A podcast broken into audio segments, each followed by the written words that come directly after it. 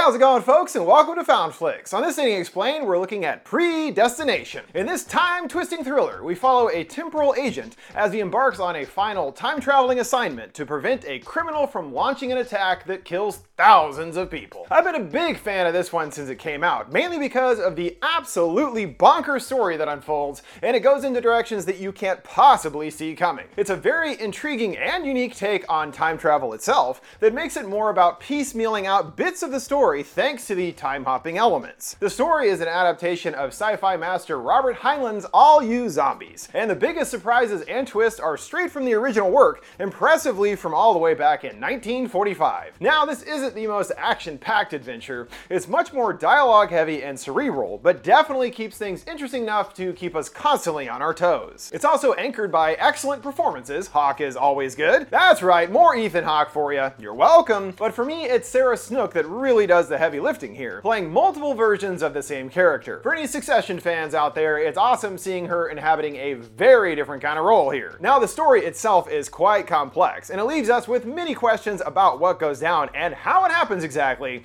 and that is what we are here to dig into today. So let's check out Predestination, breaking down these stories' many twists, looking at just how time travel works in this universe, and explaining the ending. Can we truly change the past, or are things inevitable? A gravelly voice presents us with a serious question. What if I could put him in front of you, the man who ruined your life? He guarantees they would get away with it, which then begs the question would you kill him if you were presented the chance? Amongst the bustling main floor, a guy carrying a briefcase and violin bag appears in a hurry. He ducks off into a stairwell and comes to a sort of boiler room. He removes a tarp revealing a timer. He places the violin case on the ground and activates it, causing it to change shape and tubes appear from within. They start to remove some pieces and are distracted by a noise behind them. They pull out a gun and cautiously scope out the room. A shadow slinks by and they both open fire, trading shots. They grab the clicking timer as it counts down to zero and stuff it into the box, but it's a moment too late. It explodes and completely burns up the entire person's body. The attacker approaches and hands over the violin and walks away. They yell and mash the buttons and then see the aftermath of the burns, their entire body covered in bandages. He looks in distress at his body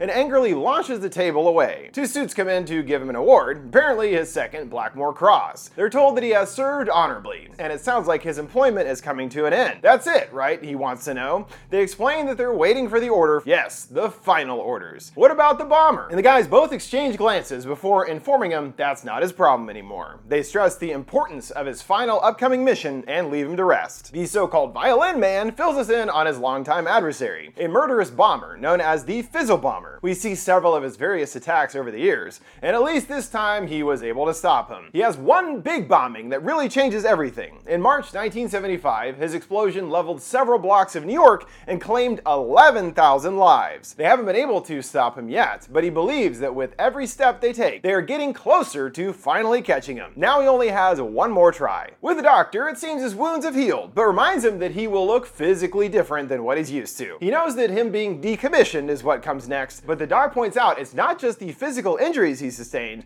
but he's logged more field hours than any other agent. There are real risks with so many jumps. It looks like some of these side effects are already trickling in for the agent, seeing on his assessment notes of early stages of psychosis, mood swings, and bouts of depression. His vocal cords were affected as well, and they won't ever come back the same way either. He gets a closer look at his new face and struggles to take in his appearance. While rubbing a finger along the scar, he doubts that even his own mother would recognize him now. He opens a drawer full of tape recorders and starts to narrate to someone. His orders came through today, which he knew was inevitable. By the time they hear this recording, seven years will have passed. They're just starting their first mission, with each being more important than the last, each getting us one step closer to our final destination. He takes an oath to abide by the Council's rules, and any diversion from the parameters results in death by lethal injection. Ooh, pretty serious. They hand him over two revolvers, along with a fancy watch to track his point in time, along with his beat up violin case. He muses on how time catches up to us in this line of work, calling them gifted, but then feels that sounds perhaps a bit arrogant, settling on that they were born for this job. We pick up at a dingy bar in 1970, where the nameless agent now works as a barkeep. Another patron, obscured in shadow, orders a drink and barks at him to leave the bottle.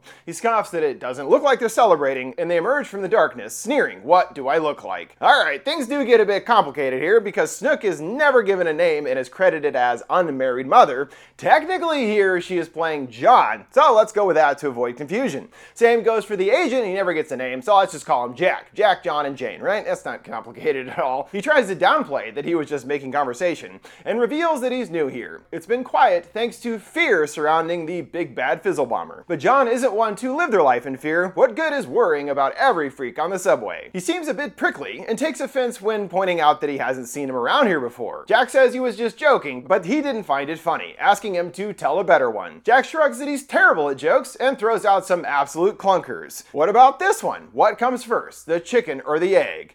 The rooster, he smirks to John's disappointment. That the best you got? Important thing though, paradox. Which comes first? John divulges that he writes confession stories for a living and has a weekly column called The Unmarried Mother. To his surprise, Jack is a regular reader of their work, which is not his typical demographic. Jack is impressed by it. They are able to really capture insight into the feminine mind. As for the explanation behind the name, sometimes truth is stranger than fiction. And John lays out a bet for the rest of the bottle in exchange for the best story he's ever heard. He agrees to a full bottle instead, and if he loses, just add an extra 20 as a tip. On the news, there's more mentions of a recent fizzle bomber attack. John hates the name, he says, as it makes it sound like his bombs don't cause real damage. He does admit there are a lot of selfish a-holes out there in the world that perhaps deserve to die for the greater good. Jack stops that line of thinking in its tracks. He could get in trouble for saying stuff like that. Then it's story time, which all began back when he was a little girl. Wait a minute, Jack is a bit confused, but puts together that they must have had a sex change change. Back in 1945, as a newborn, she was left on the doorsteps of an orphanage and is determined by a doctor to be in good health, so there was no need to take her to a hospital, and is then given the name Jane. She was never sick as a kid, so she was never taken to a hospital until much later in life. We'll see the ramifications of that later. She soon grew an affinity for space and dreamed of being an astronaut. But what she longed for even more were parents of her own. In a daze, she wonders what it would be like and almost gets creamed by a car when watching a family. She reactively punches out the guy's headlight and the Marm pulls her away. She never understood why her parents abandoned her, but knew as she got older there was something different about her. She never really fit in and got into fights all the time, but was at least able to easily best the bullies, noting that she was even stronger than the boys. She was smart as a whip too, always at the top of her class, but never got the one thing she wanted, to be adopted. Because according to her, she was a freak and a loser, and this caused her to shun her appearance and never look in the mirror, as she hated what she saw there so much. At this point in her life, she says she doesn't even remember what she looked like back then. Jack smiles that he looks better than he does, but John points out the reality of the kind of girls that people generally want. Gold-haired morons that grow up to be some boy's perfect accessories, and that simply is not who she is. One day, it appeared that her intellect was finally being recognized when a Mr. Robertson shows up at graduation with an offer to try out for a new government organization. He's heard that she's interested in space travel, but she knows at the time women were not allowed to be astronauts. Regardless, she's just the candidate that he's looking for, showing great promise in math and science as well as physical attributes, and hands over a pamphlet for the ominously named Space Corps. Around that time, she says, studies determined that they could not send men to space for months or years without attention, so they decided to seek out some women to join the Space Boys. She said they were looking for easily manipulated virgin types, smart and emotionally stable, but most of the candidates were hookers or neurotics that would crack up in an instant after being off Earth. In her mind, they were nothing special. A little bit of a superiority complex there, eh, In the interview, the guy tells her to not get too overwhelmed. Some girls got lost in thought. To which she smirks, maybe having a thought is uncharted territory for them. He doesn't appreciate the joke, and she quickly falls back in line. She's willing to do whatever it takes to fulfill her dream of space travel. And at work, she does get approved. She went on to be taught how to walk and dance, and even more importantly, how to pleasingly talk to a man. Hey there, big boy. Yeah, what does that mean? She's put through a trial with several other girls donned in VRS helmets to simulate going through space. The entire time, Jane has a look of childlike glee, but it is too much for others, and one girl tosses her cookies. As for physical endurance, they are lined up on treadmills, and she winds up far outlasting the others, still going strong after over two hours straight. Woo wee! Ever since she was younger, the idea of sex seems strange and foreign to her, and she had never been with a man. She's asked how often she thinks about sex, and she fibs occasionally, before correcting herself to say often. These tests went on for months, all under Robertson's watchful eye. A guy brings him a report on Jane's performance. She has the highest highest numbers they've ever seen. She's asked another question Do you ever feel sad? Jane admits to sometimes feeling out of balance, as though she's in the wrong body. And it doesn't help that none of the girls like her. We see this in action via another fight that she handily wins. With that, she is unceremoniously kicked out of the program, but Robertson pledges to do whatever he can to get her reinstated, asking to trust him. Since she was kicked out, Jane was forced to figure out things on her own and got a thankless job working as a mother's helper. It's here that she first discovered confession stories. She didn't care if they were real or not, they were thrilling. She continued working and went to school at night, as well as taking charm classes to appease the Space Corp Appeal Board. It was the first time that she wasn't good at something, but then her life went in a whole other direction. That's when she met him. Outside of class, she bumps into someone asking if they're lost. He grumbles that he's waiting for someone, and Jane says, Well, you know what they say about how good things come to those who wait. To her shock, the guy replies, But only things left behind by those who hustle. She can't believe it, it's an Abraham Lincoln quote.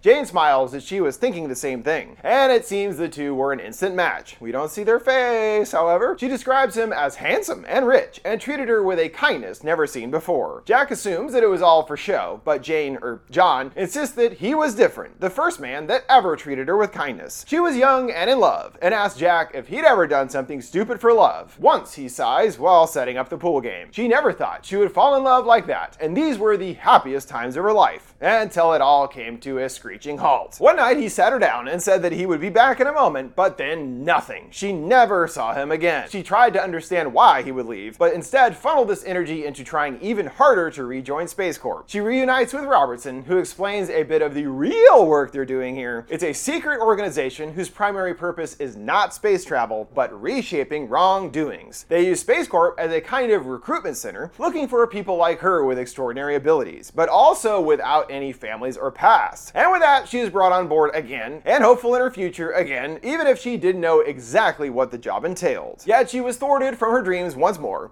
as she learned the mystery man left her with a bun in the oven. So she was disqualified, and went to work at a hospital until she was due. Then one night she woke up in immense pain and passes out. She comes to later and learns that she had a healthy little baby girl. She was pleased with the accomplishment of creating a baby, and remembers that she was going to make sure to put Mrs. on the forms. No orphanage for her kid. Then things took another surprising turn, as during the delivery, the doctor made another discovery. He brings up a Scottish physician that lived as a female until 35, and then had surgery to legally become a man. They went on to get married, and everything was hunky dory, but Jane does not see what that has to do with her. Well, when she was going through birth, they found something unique, one of a kind, as she actually bears both male and female organs. Both are immature, but the female parts were developed enough to be able to have a baby. Due to excessive bleeding, they were forced to perform a hysterectomy. Yet, through reconstruction, they were able to create a male urinary tract. Jane can't believe this twist of fate, so now she's supposed to become a man, thinking it's some kind of sick joke. But the doctor tries to say it's not all bad. Her young bones will readjust. It's not like a death sentence. Her or uh, his life can now continue. She cradles the baby, cooing that it's the best thing that's happened to her, and thinks of naming her Jane after her mother. She considered it a way to keep the name in the family, since she would soon have to change hers. She became even more determined to do everything she could for the baby, but it was all for naught. As a few weeks later, the baby was snatched right out of the nursery. A man in black gloves and trench coat enters, but they have no real description of him. His face could be shaped like yours or mine, or even could have been the baby's father. She tried everything to find baby Jane, but turned up nothing. It was as though she had vanished. Then the focus shifted to going back under the knife, and over nearly a year had three major operations. They also took testosterone to deepen their voice, but additionally did some practicing to sound more like a man. The difficulty of the transition has clearly gotten to them, starting to get emotional when saying, My name is Jane. Similar to before, they were too afraid to see what they look like in the mirror and held off as long as possible, but eventually had to confront their new appearance. To Jane, it didn't matter anymore, as they were no longer their former self in any real way. The person they knew was gone for good. The strange thing was every time they took in their new look, it reminded them of the bastard that took their life. Some kind of messed up irony as they chalk it up. Jack says they seem to have came out okay, you know, like a normal man to him. John reveals that he's more man than ever actually, as he's no longer shooting blanks. The doctors have deemed him now a totally fertile male specimen. Jack congratulates him and formally welcomes him to the tribe. John starts getting all fatalistic again, saying the world deserves a shitstorm sometimes, and everyone just uses everyone to get what they want. Jack considers maybe, maybe not. Jane, now John, continued to struggle with her new identity, but not basic things like which bathroom to use, but how could he live? What job could he get? John squarely places the downfall on his mysterious lover. He hates the bastard for ruining his life and truly believes he deserves to die. He once more tried to enlist the Space Corps, even though he knew it would not pan out. He was that desperate for a way back in. He'd been called a freak his whole life, and now he really was. Just a lab rat to be experimented on. Jack tries to be sympathetic, but he doesn't buy it. And even if he's sincere, doesn't want any more sorries. Well then, what do you want? Jack inquires. Love? No. John is on a search for a purpose. He proposes that love can be a purpose, but John thinks it's much easier to destroy something, kill somebody. He wonders if he could really do that. Maybe John shrugs, and he can see the look in his eyes, a bitterness that can take over to which Jack can relate. He officially changed his name and moved to New York City, getting a new, pretty ramshackle looking apartment. He got a job as a fry cook and bought a typewriter to work as a stenographer. The job was a wash, but one story did sell despite it being terrible. This birthed the idea of the unmarried mother column, and now that connects to what Jack noted earlier. Exactly how John can seem so authentic with a mother story. He is one himself. Ah, you know what I mean. That's it for the story, which Jack does deem worthy of the bottle. The man that ruined his life and his daughter are both ghosts. But sometimes you gotta let stuff go. He's asked if he has, and he quickly replies, fuck no. Then Jack asks the same question from the opening. What if I could put him in front of you, the man that ruined your life, and guarantee you'd get away with it? Would you do it? Without hesitation, John responds in a heartbeat. He then shockingly reveals that he knows where the man is, and John calls it BS, but Jack says he was able to follow a paper trail of records all the way back to the lady from the orphanage. John accuses him of following him and being a cop or something, and he once more offers to put the guy in his lap, and then you can do whatever you want with him. Okay, where is he then? John demands, but it won't be so simple. There's something Jack needs done for him first. He wants him to try out his job, and no, he's not talking about bartending. It's time to put all of his many unrealized skills to good use for once. John is at least curious, and he invites him down to the basement, saying that Robertson is better at explaining all this stuff. He can't believe Jack is actually working for his secret little organization, and wants to know what it is he does exactly. He smirks that he's just going to have to trust him, and always bristly John says, You must be drunk or something, don't mess with me. Jack jokes, What, you think I'm the bomber or something? And accuses that he very well could be too. He goes John to follow along, and starts singing a song about I am my own grandpa on the way downstairs. Hmm. He guides him to an office and puts a serious lock on the door. He's confused by what is going on, but Jack focuses on the matter at hand. Killing someone isn't easy, no matter how much anger and hate is in your heart. It's different when it's time to pull the trigger. John asks if he's speaking from experience, and he says it's simply the truth. He's confident that in that moment he will not hesitate, no matter what. Jack retrieves his violin case, which is actually a USFF coordinates transformer kit. Luckily, it takes some hassle out of time travel, such as calculating a discrete arrival location and avoiding any material collisions. Ooh, that's convenient. He describes it as a device that creates a temporal wake, or as is better known, a time machine. John scoffs, you gotta be kidding, but he assures him he is not. He gets the two guns at the ready and instructs John to get closer to the device. He's still not comprehending what's happening, and he tells him to grab the case and close his eyes. They both blip away in an instant and appear in another room. Both seem physically affected by the jump, and Jack informs his new protege the first few times will really knock you around. According to his watch, they are back in Ohio in 1963. John is overwhelmed, but there's more stressing matters. In this job, you can't afford to make mistakes, and timing is essential. He hands over a wad of cash, saying that the Temporal Bureau doesn't care how much money they spend, so go nuts, I guess. He inquires about Robertson, and Jack tells him that he is in 1985 at their headquarters. He still doesn't get it. Is he a cop or what? He clarifies he's a temporal agent. He's one of 11,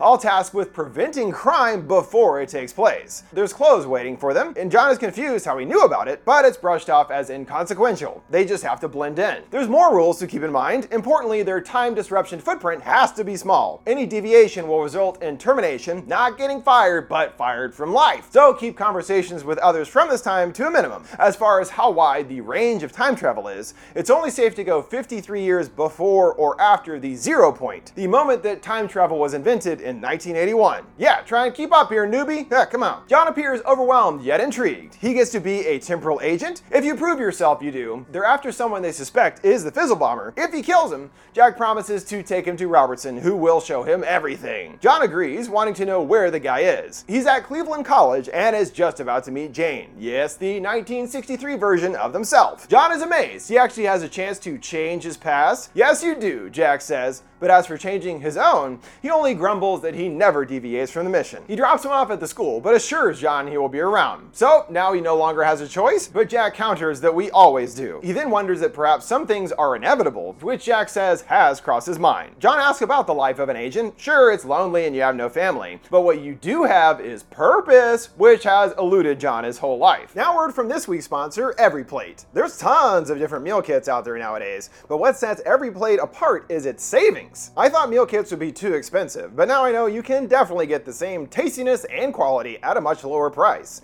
And you can get your first box for just $1.49 a meal by going to everyplate.com and entering code ending 149. As we know, the food prices at grocery stores are on the rise, and luckily EveryPlate is 25% cheaper than grocery shopping. It's also great because all the ingredients come pre-portioned to help you save money and reduce food waste. You know, instead of buying a bunch of asparagus only to toss most of it away, they give you exactly what you need every time. Not only is it affordable, but it's delicious too. With recipes like caramelized onion burgers or Italian sausage gnocchi bake, it's easier than ever to try something new. They also have a wide variety of options for everybody in the family, including classic plate, veggie plate, family plate, and easy plate. So there's tons of options out there. Get started with EveryPlate for just $1.49 per meal on your first box by going to everyplate.com and entering code ending149. The school bell rings and the class empties out along with Jane stepping out into the pouring rain. Now seeing the other side of that earlier scene where she first met her love. Uh-oh. It's John that she surprisingly bumps into and they have their Lincoln-based conversation. He spins around to take in Jane. As she smiles, she was just thinking the same thing. What are the odds? John smirks. John looks her over, saying it's not how he imagined she'd look. Again, remember he completely disconnected from his former self and didn't even remember what she looked like. Jane is confused. Do I know you? And John calls her beautiful. Someone should have told you. The whole encounter being watched by Jack from afar. So now we know the man that Jane fell in love with that left her later is actually her male counterpart from the future, getting pretty nutty around here. And this appears to have all been orchestrated from the start as the agent sets out for more time travel shenanigans. Seeing his case is set for 1970, presumably his last chance to catch the bomber. We recognize his destination as the same boiler kind of room from the beginning, now seeing this scene from the other side as well. He comes to someone fiddling with a bomb, and notice they have long hair under their hats. Metal clatters, and they launch into gunplay. Jack loses him, and his opponent gets the jump on him, jamming his gun in the back of his head. He outmaneuvers him, and they start to pummel the hell out of each other, actually appearing pretty evenly matched. Jack in the end is overpowered and knocked unconscious. He groans back to his feet, hearing an explosion and crackling electricity. He comes out to the other person, assumingly an agent from the opening, who was able to isolate the bomb but is now burning alive. We now know there were three people in the scene Jack, this agent, and the fizzle bomber with the long hair and beard. And when they look up to him, it sure looks like it's Snook under the birds, not Ethan, that's what I'm saying. They frantically set the coordinates to 1992 and blip away. Jack sighs, picking up a chip that survived the explosion and grabs his own case, setting it to 64. He hobbles into an apartment and is frustrated with losing the bomber once more, and what could be the final time he has been outwitted for good. We flash to the person waking up after the explosion and hear a replaying of their conversation about some things perhaps being inevitable. He clicks on the tape recorder, and Jack narrates that time travel can be disorienting. Even short jumps can knock you around. Remember to never exceed the jump limits and always take deep breaths. They help. Meanwhile, John and Jane get to know each other a little better. Or really, John shows that he knows intimate details about Jane somehow, like how she keeps people at arm's length because she thinks she's superior to them. Jack continues on with a reminder to get a hat and coat. It's cold that time of year in 64. And just as he requested, the clothes are there waiting for him. Jane is understandably offended by his assumptions. He doesn't even know her. But John poses the question, is he wrong? Of course he's not. He knows himself all too well. She squints, acknowledging that it takes one to know one. She then asks what makes him so superior, and he declares that he can read minds. As for what she's thinking, he says that her charm class is not helping this situation. Wow, amazing, she responds sarcastically. And he says the real thing on her mind. Why does everyone get what they want, but she gets nothing? You pretend that love doesn't matter, but it's all you think about. She argues that is not true, but he knows that she's never been in love. Jane has a feeling that they've met before,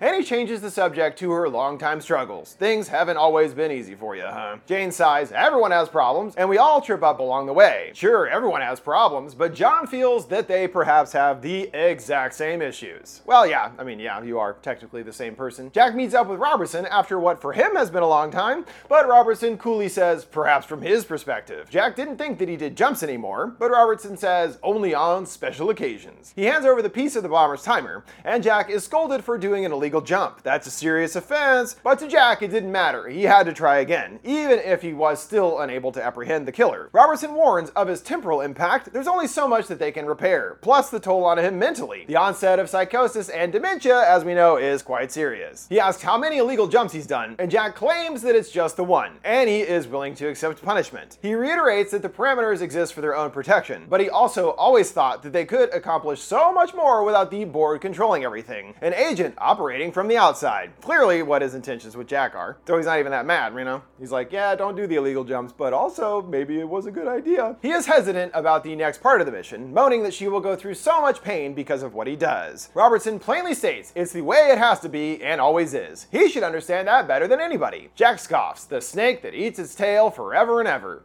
He still doesn't think that he can do it, and Robertson tries to get him to understand his importance. He's more than an agent, he's a gift given to the world through a predestination paradox. We got a title line, woohoo! The only one free from history or ancestry. And Jack interjects the rooster. Calling back to that which came first thing, it would be the rooster, even though it's still a paradox. Robertson stresses that he must complete his mission to lay the seeds for the future. They're counting on him to do what must be done. Jack is perplexed. What happens when the day comes that he no longer has knowledge of his future? Robertson supposes, well, then you'll have to be like everyone else and take things one day at a time. Robertson leaves him alone with his thoughts, and Jack appears forlorn, but he does go forward with the mission, donning black gloves and descending upon a nursery, understanding he was the one that took Jane's baby. He's not done with her yet, and time hops to 20 years earlier, making sure to cover the eyes with a binky first. He continues via narration that preparation is the key to successful, inconspicuous time travel. Luck is the residue of design. Make sure to keep it simple and blend in. He then takes the baby to the orphanage and drops it at the steps, telling Jane to have a safe journey, and for John to stay strong. They have a bright future ahead of them. Whoa, getting real trippy out here now. He next jumps back to 1963 and comes to John and Jane sitting together on a bench. Uh-oh, well we know where this is going. John turns back and seems to make eye contact and whispers for Jane to stay here, promising he'll be right back. He pulls his gun on Jack, accusing him of tricking him. He puts the responsibility on him. This was his choice, and John refuses to leave her. Jack apologizes if he feels deceived, but as he said, some things are inevitable. John moans that he loves her, and he warmly says, I know. Now that you've found her, you know who she is, and you understand who you are. Meaning he was the one that ruined his life in the first place thanks to falling in love with himself. Whoa! He asks him to take comfort in the fact that things are happening in the correct order. This path will lead to your destination. He still doesn't want to leave Jane, but wants to know where that path And Jack pleads to just let me take you to Robertson, who will show you everything. They blip to 1985, and Jack says that his troubles are over now. He's going to go on to save billions of lives with his important job. And guys take John to bed to recover after such a big jump. And Jack is confident he's gonna do great. The intention was that for John to want this, his life had to be completely fouled up. Only then could he achieve so much. Hundreds of crimes didn't go as planned because of him and his work as an agent. But the bomber is still out there, although they know he made them better agents. The organization would not have grown if not for Fizzle appearing. He seems to think Robertson admires him in a way, but he says nothing is that simple and hands over an envelope. Thanks to the timer, they have some new leads on the killer. When he reaches his final destination, his field kit will decommission as per regulation. But he wants to make sure that Jack wants to retire in York at a time so close to that biggest blast. He's certain, and Robertson gives him a courteous goodbye, telling him to take care of himself. At the bar, the patron is actually playing the I Am My Own Grandpa song. Yep, it's real apparently. Jack pops in quickly to snatch a bottle of booze on the way out. He then jumps to 1975, setting up in a much more luxurious apartment. He cracks open the hooch and stares to his kit. He gives it a toast and clicks the button, the readout now spelling decommissioned. He sighs, welcome home, and takes a drink, but not so fast. The numbers on the case spin again to read fail error. He's all hold your horses and opens the envelope from Robertson. It's more clues telling him to track down the purchase order for the parts. On the recording, Jack recites another earlier moment about the first mission being just as important in the last and how they were born for this. As John is then prepped for his first mission, Robertson handing over his field kit. At a random antique store, Jack gets sentimental about the past when noticing a typewriter. The shop owner, Alice, approaches asking if he's a writer. He says he used to be, but is thinking about taking it up again, and says that he mostly writes confession stories. Alice is surprised to hear that. He looks like an adventure and romance with a big splash of murder kind of guy. Well, she's right about that. That's stupid, right? And she says it's not. And it's never too late to be who you might have been. Jack goes on to write a whole ass book entitled Time, Love, and the Unmarried Mother. He then returns to the case, poring over the evidence adorning his walls. Overlaid are previous pivotal conversations, many stressing the toll that too many jumps can take, and how Jack has more time in the field than anyone else. We know this leads to psychosis and dementia, and the whole whole snake forever eating its own tail thing. Jack is positive that he knows where he came from, but where do all you zombies come from? Name of the original novella and direct quote from it. Nice. Double, double trouble there. He grabs a piece and jumps to a rundown laundromat. One man is there all by his lonesome, reading the ubiquitous Confession magazine. He spins back, seeing it's a slightly older Jack, now sporting a mangy beard and long hair. Oh my god, he mutters. You look good, he tells his younger self. I've missed you. Jack is flabbergasted. You're the Fizzle Bomber? And he laughs. You always hated that name, remember? He decries that he's a murderer, but older Jack argues that he's saved more lives than he ever could have at the Bureau. He shows off clippings from future tragedies that never happened because he personally prevented them. Jack is curious if he also counts those civilian lives amongst those, and older Jack knows that he's disappointed in him. He remembers that much at least. But he is confident when things shake out, he'll know that we did the right thing. Jack gravely states he will never become him, and Jack wants to know if he reported that faulty field kit of his that didn't actually decommission. Clearly, he did not, and the implication is that Jack would continue to use it in secret to hop throughout time to prevent these tragedies, but ultimately succumb to the effects of too many jumps. Made him go nuts, and here he sounds more like John when we first met him, thinking of killing some to prove a greater point, and also that whole superiority thing. It's like this side of his personality took over after too many trips, and thusly resulted in the creation of the Fizzle Bomber that has consumed Jack. Of course, they are one and the same. Older Jack tries to convince his younger self to join his side. I made you who you are, and you made me who I am. Now that he's found him, they can be together. He reiterates he will never become him. And older Jack lays out the truth. They are all just puppets, set into motion by Robertson. He played them all for fools and set them up like dominoes to watch them fall. He still refuses to let this be his fate, and older Jack is agitated. You're really gonna spend the rest of your days with Alice from the antique store and her stupid cat? He knows that kind of simple setup is not for them. Jack contends that he has no idea what's right for him, while his other half says all we have is each other. That's all we've ever had. He lays out the situation clearly. If he does shoot him, he will ultimately become him. It's this moment that causes it to happen. So in order to break the chain, he has to learn to love him again. And his words echo in his head about putting the man that ruined your life in front of you. Could you do it? Older Jack gets excited, asking want to know what they're gonna do tomorrow? No, Jack says gruffly and unloads into his future self. The tape machine continues back with John, just starting their career as an agent. You're at the beginning of a new life and knows that it can be overwhelming, knowing the future you're about to create and the purpose of that life. Now that he knows and understands who Jane is, perhaps he's ready to see who he is and that he loves her just as much. Jack rises from his typewriter, seeing very distinct scars, the exact same that match with Jane after her surgery. And to make the connection abundantly clear, we flash through Jane's life, starting as a baby being dropped off, and then growing up and onto becoming John. Then, when trying to dismantle the bomb, John wound up being disfigured, and as was told by the doctor, would look different now, meaning his new appearance is actually that of Jack's. Also meaning that everyone we've seen is bizarrely actually the same paradoxical being, completely influenced by happenstance and timeline interference. So much for those parameters, huh? Jeez. With Jack after his retirement, there's another clipping about a bomber related attack. When will he strike again? He narrates that they have to make tough choices in the name of influencing the past, but can we change the future? He doesn't know, but one thing is for sure you're the best thing that's ever happened to me, and I miss you dreadfully. He then stares intently at his violin case before turning up to us. When we consider what comes next, it really feels like Jack is going to fall right back into that trap of inevitability. He had the chance to truly retire. He could have, as older Jack suggested, grow old with Alice and her cat. The problem is that after taking out the bomber, he lost the most important driving force of his being, having a purpose. This is what compels them above all else, above love and everything. Despite as they also say that love can be a purpose itself. But it's not for them. We see the sheer insanity of hoops they are willing to jump through to get to this point. This is why Jack most likely ultimately succumbs to this fault of his character and continues traveling through time to stop more attacks, but also in the process fulfills his unfortunate future of becoming the bomber. It's all a self-fulfilling prophecy in a way, and it does appear impossible to escape what has already been set up. This takes us back to the real puppet master work here, Robertson. Sure, there's a whole council and all that, but Robertson obviously has his own irons in the fire, so to speak. I mean, they make it very clear about not leaving an impact or talking to people in the past, all that jazz. And then simultaneously send Jack on a mission to recruit his former self, then fall in love with his female incarnation. I mean, you can't get any messier than that when it comes to mucking with time. So at least to Robertson, those parameters are not the end all be all. It really feels as though his grander intention is to purposefully tamper with time and see what he can manifest for his own gain. I mean, there's even 10 other agents, and we don't know what the heck they're up to. Who knows, really? At least with Jack, it's clear that he orchestrated this paradox, and as a result was able to create a super intelligent and super strong being, as well as one without family ties or a past. This is what propels them to be even more driven by their work, as it's all they have.